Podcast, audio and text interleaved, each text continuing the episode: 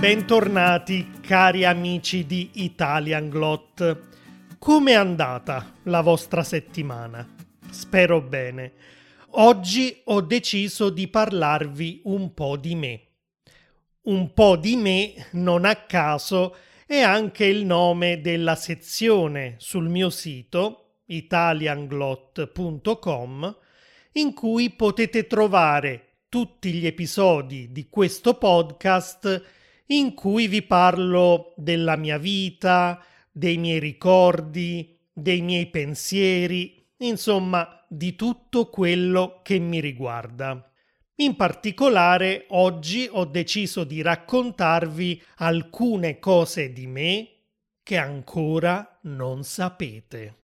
Prima di cominciare però vi ricordo che sempre su italianglot.com troverete la trascrizione e una spiegazione dettagliata dei vocaboli e delle espressioni più importanti utilizzate in questo episodio, un test di comprensione e tanti esercizi sul vocabolario. Cominciamo con alcuni aspetti della mia personalità da cui forse dipendono molte delle cose di cui vi parlerò fra poco.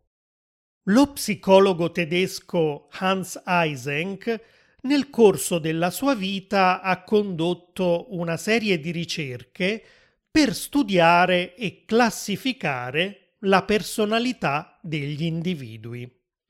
La sua idea era che la nostra personalità dipende in buona parte dal sistema nervoso che ereditiamo dai nostri genitori e può essere classificata in base a due dimensioni principali. In realtà poi Eysenck ha considerato una terza dimensione, ma oggi per semplicità ne vedremo solo due. Quali sono allora queste due dimensioni? Immaginatevi un cerchio diviso in quattro spicchi da due rette perpendicolari tra loro. La retta orizzontale rappresenta la prima dimensione, ovvero la distinzione tra persone introverse all'estremità sinistra della retta e estroverse all'estremità destra.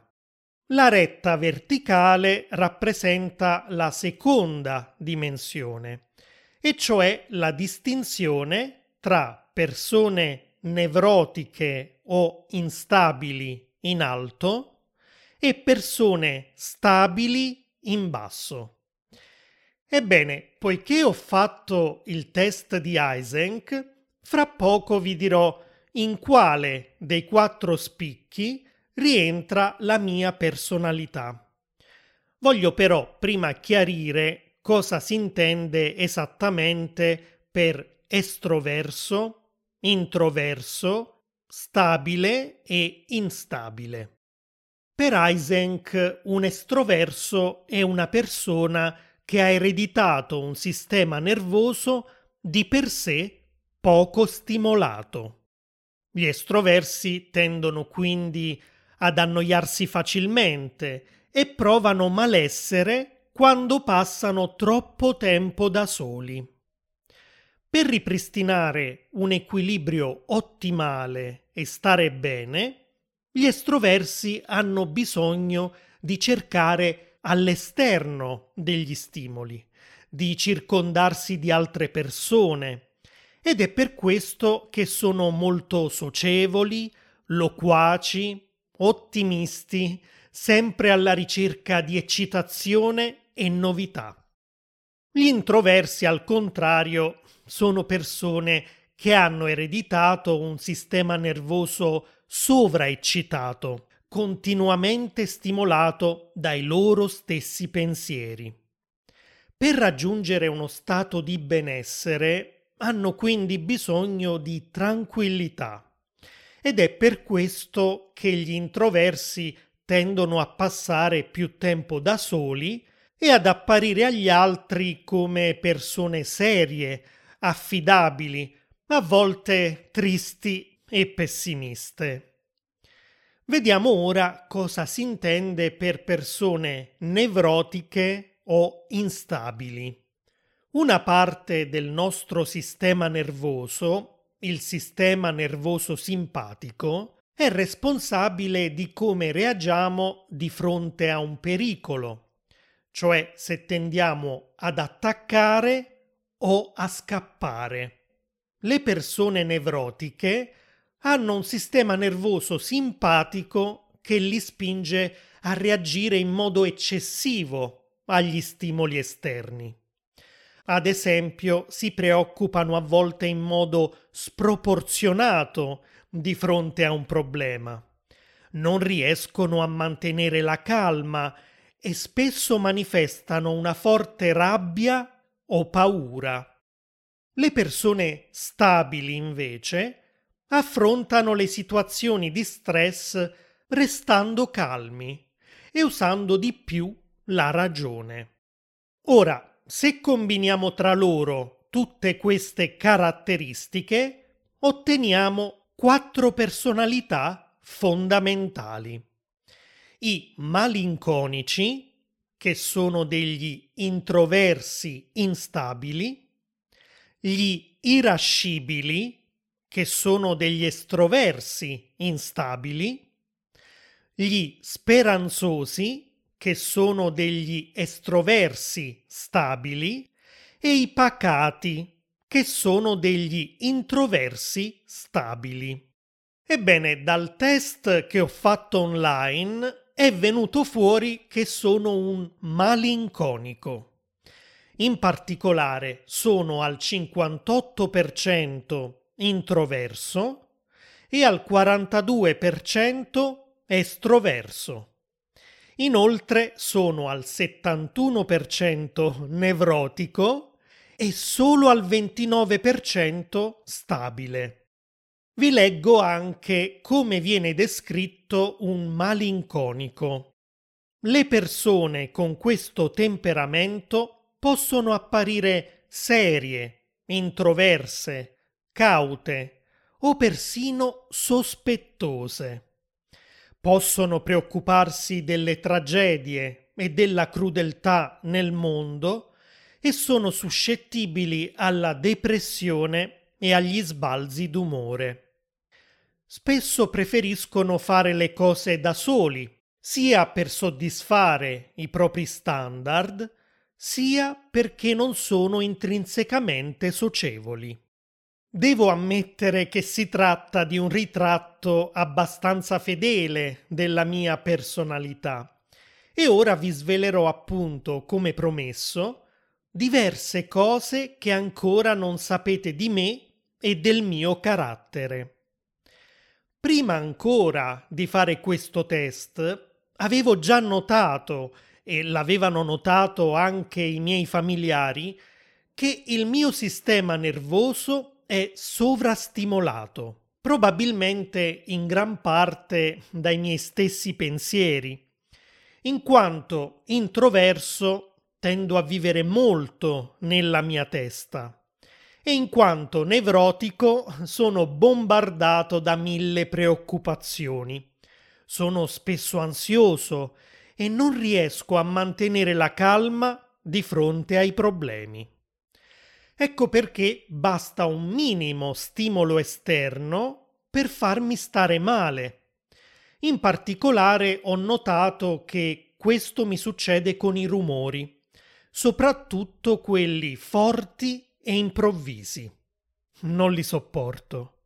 Per farvi capire quello che provo, posso dire che un rumore forte e improvviso è per me come uno schiaffo sul viso.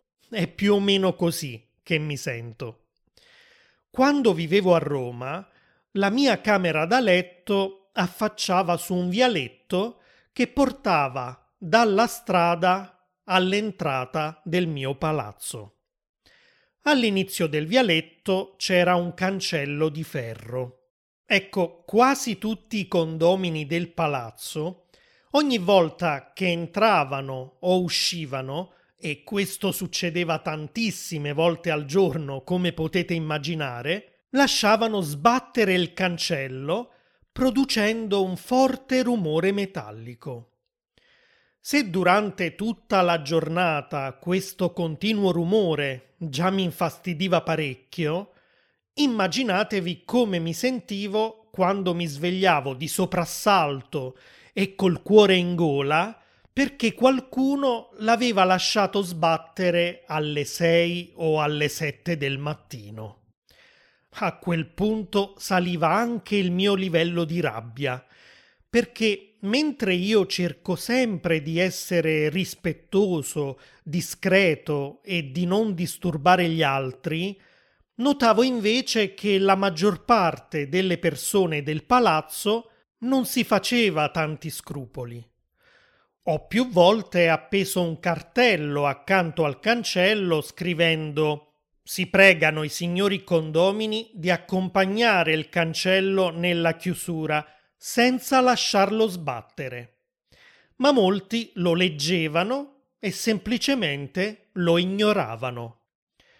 Ho adesso un problema simile a Napoli, ma stavolta con un cane che abbaia in modo isterico e acuto tante volte al giorno.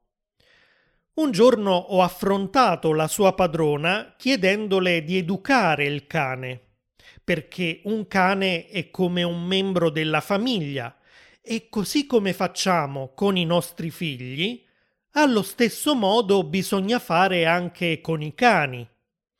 La padrona mi ha risposto in malo modo e mi ha detto che non aveva nessuna intenzione di educare il cane. In quel momento sono spuntati molti altri vicini che fino a quel momento non si erano mai lamentati e si sono uniti alla discussione, furiosi anche loro per il fatto che quel cane abbaiasse in modo così rabbioso tutto il giorno. A quel punto la padrona si è sentita in minoranza e adesso sta cercando di tenere a bada il cane, più o meno. Così come i rumori intensi mi stressano, allo stesso modo mi stressano anche il caos e le folle, soprattutto nei luoghi chiusi. Ecco perché non sono un fan di discoteche, concerti o feste. In passato ovviamente sono stato molte volte in discoteca con i miei amici, ma più il tempo passa e più mi accorgo che preferisco impiegare il mio tempo libero in modo completamente diverso. Non mi piace molto la vita notturna e se ho la possibilità di scegliere, preferisco uscire di giorno piuttosto che di sera. La mia giornata ideale consiste di lunghe passeggiate in giro per la città con i miei amici, un pranzo fuori, un picnic, magari qualche escursione fuori città. Insomma, il mio 42% di estroversione mi spinge a cercare la compagnia di altre persone. Quello che però succede alla fine di una giornata movimentata è che poi sento il bisogno di tranquillità. Un introverso consuma energie, soprattutto mentali, quando fa vita sociale e l'unico modo per recuperarle è stare un po' di tempo da solo. Dopo aver passato una bellissima giornata insieme ai miei amici, il pensiero di tornare a casa e magari guardare una serie su Netflix, leggere un libro e dedicarmi esclusivamente a me stesso mi rende felice. In quel momento ho bisogno di isolarmi e non mi piace molto ricevere messaggi o telefonate. Già in generale non mi è mai piaciuto parlare al telefono le conversazioni telefoniche richiedono da parte mia uno sforzo mentale per cui alla fine di una telefonata a volte mi sento letteralmente spossato. Se devo scegliere, preferisco comunicare attraverso dei messaggi e probabilmente anche in questo caso c'entra la mia introversione. Anche per quanto riguarda le vacanze, le mie preferenze sono un po' il risultato della competizione tra il mio lato estroverso e il mio lato introverso. Il mio lato estroverso mi spinge a cercare sempre nuovi stimoli, nuove esperienze. Ed è per questo che non sono il tipo da trascorrere le mie vacanze ogni anno nello stesso posto. Per me le vacanze non sono un momento per rilassarmi, ma un momento per fare nuove esperienze e spezzare la routine quotidiana. Ad esempio, non mi piace assolutamente trascorrere intere giornate in spiaggia. Anche quella per me è una routine, una nuova routine rispetto a quella di una tipica giornata lavorativa, ma pur sempre una routine. In spiaggia finisco per annoiarmi abbastanza rapidamente Oltretutto è un luogo in cui non mi sento completamente a mio agio, perché d'estate le spiagge sono spesso affollate e caotiche. E poi non amo affatto il caldo e quindi se posso scegliere per le mie vacanze preferisco destinazioni fresche come la montagna o un paese nordico. Sono un vero amante di paesi come quelli scandinavi o come il Canada. La mia vacanza ideale consiste nel variare ogni giorno, essere sempre in movimento, spostarsi da un luogo all'altro, scoprire nuove culture, nuovi paesi e anche conoscere nuove persone, perché no? Uno dei viaggi più belli che ho fatto è stato girare in macchina tutta l'Islanda insieme a mia sorella e al suo compagno. E uno dei viaggi che mi piacerebbe fare tantissimo è percorrere tutta la Nuova Zelanda o tutta la Patagonia fino alla Terra del Fuoco. Se non mi piace il caos nella vita sociale, non mi piace neanche nella mia vita personale. È per questo motivo che sono un maniaco dell'ordine. In casa cerco sempre di assegnare un posto specifico ad ogni cosa che posseggo, seguendo un certo criterio. Se avete visto la serie Friends, capirete cosa intendo quando dico che sono un po' come Monica Geller. Monica classificava tutti i suoi asciugamani in sette categorie asciugamani da spiaggia, per gli ospiti, per gli ospiti raffinati, asciugamani vecchi, per il bagno, per la cucina e asciugamani per l'uso quotidiano.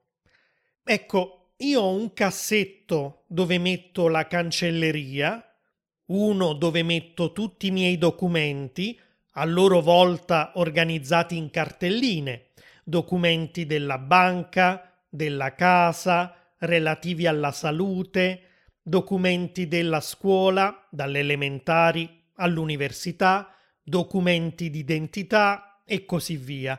E la lista va avanti per qualunque altro oggetto che posseggo.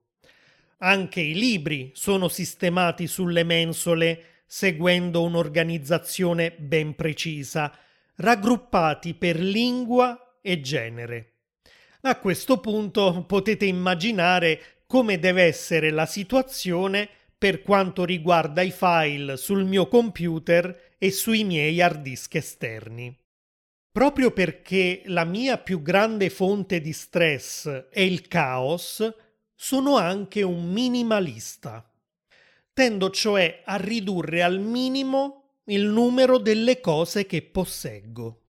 Avete presente quelle persone che tendono ad accumulare centinaia di oggetti perché non riescono a buttare via nulla e ben presto in casa loro c'è solo una grande confusione?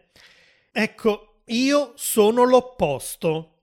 Quando si tratta di buttare via qualcosa di vecchio o che non mi serve più, sono contento. Mi dà un grande senso di liberazione e leggerezza.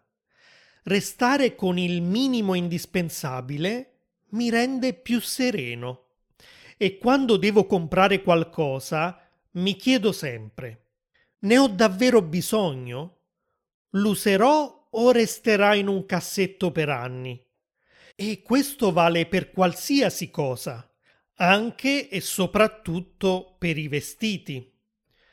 Non ho mai dato molta importanza all'abbigliamento o alla moda. Non ne so nulla né mi interessa particolarmente. L'unica cosa importante per me è vestirmi in modo decente è quindi per questo che ho pochi capi d'abbigliamento. Anche in viaggio porto sempre solo il bagaglio a mano, uno zaino contenente il minimo indispensabile di t-shirt, pantaloni e biancheria intima.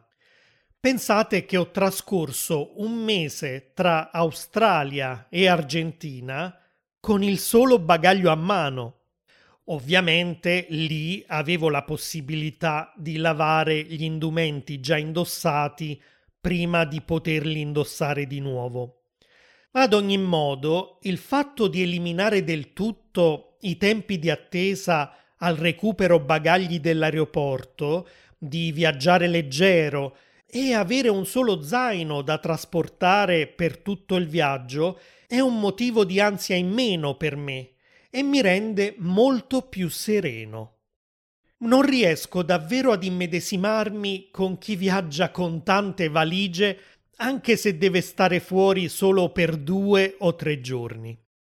Oltretutto, uno studio condotto all'Università del Minnesota da Kathleen Voss ha rivelato che fare una scelta è tra le attività più stressanti e faticose per il nostro cervello.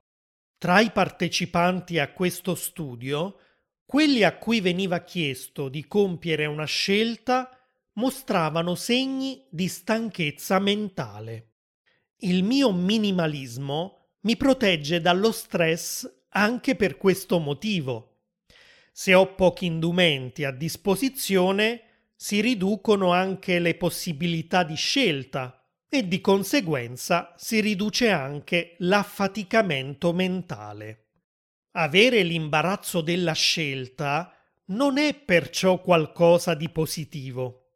Magari è capitato anche a voi di provare frustrazione e stress perché su Netflix ci sono così tante serie e film da scegliere che non sapete cosa guardare e poi magari cominciate a guardare qualcosa che non vi piace e pensate di aver perso tutto quel tempo a prendere una decisione per nulla, perché ora dovete ricominciare tutto da capo. Proprio per questo motivo, la mia lista su Netflix è fatta di serie e film che mi hanno consigliato i miei amici o che mi ha proposto Netflix stesso in base alle mie preferenze. Credo di essere minimalista anche per quanto riguarda le amicizie. Preferisco avere pochi amici ma buoni. Uno dei miei migliori amici, al contrario di me, conosce tantissima gente e riesce a stare in contatto giornalmente e perfino a organizzarsi per vedersi spesso con ognuno di loro. Io lo vedo un po' come un giocoliere che deve ruotare le mani velocemente e continuamente in modo da tenere in aria tante palline senza farle cadere. E se per lui questa attività è fonte di benessere, per me è come un lavoro che alla fine consuma tutte le mie energie. A lui, che è un estroverso, fare questa vita sociale così intensa fa bene. E quando riceve in una stessa giornata varie proposte da amici diversi, una festa di compleanno, un invito al cinema, una cena a casa di qualcuno, riesce a gestire la situazione in tutta calma. Parla al telefono con uno, scrive un messaggio ad un altro e alla fine riesce a fare una o anche più delle attività proposte. Quando invece capita a me la stessa cosa, i miei livelli di stress salgono. Già la scelta mi manda in crisi. E ora che faccio? Vado alla festa di compleanno o al cinema? Al cinema o alla cena? Oppure resto a casa e mi rilasso come avevo già in programma di fare? E se poi ci restano male se rifiuto l'invito? Ho già rifiutato la volta scorsa. E se poi resto a casa e mi perdo l'occasione di trascorrere una serata divertente? Scelta a parte, avere così tante occasioni per uscire quasi ogni giorno della settimana non è l'ideale per un introverso. Uscire una o due volte, possibilmente durante il weekend, va bene, ma ogni giorno è un impegno che richiede troppe energie. Paradossalmente, quando è iniziato il primo lockdown a causa della pandemia da coronavirus, ho provato come un senso di serenità. Per gli estroversi il lockdown deve essere stato tremendo. Posso immaginare la loro sofferenza nel dover rinunciare ad avere una vita sociale. Per un introverso come me, invece, è stato come sbarazzarmi di quella pressione sociale per cui mi sentivo in dovere di uscire anche quando non ne avevo voglia, perché altrimenti poi i tuoi amici cominciano a considerarti una sociale, o perché tu stesso hai paura di perderti delle occasioni restando a casa mentre tutti gli altri sono insieme a divertirsi. Durante il lockdown, invece, il mondo si era fermato non c'erano più scelte da fare, non c'erano più occasioni perse. Ovviamente ci sono stati anche per me dei momenti in cui l'isolamento è stato duro da sopportare, ma in linea generale non è stato un grande motivo di stress.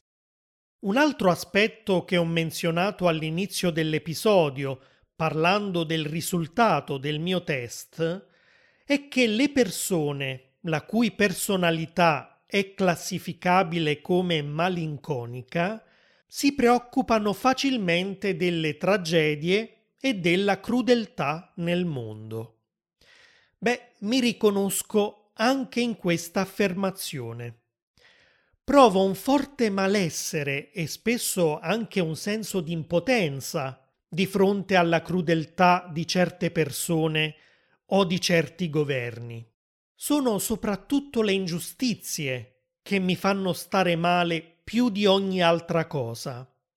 Ed è anche per questo che a volte cerco di evitare di guardare notiziari in tv o di leggere il mio feed su Facebook.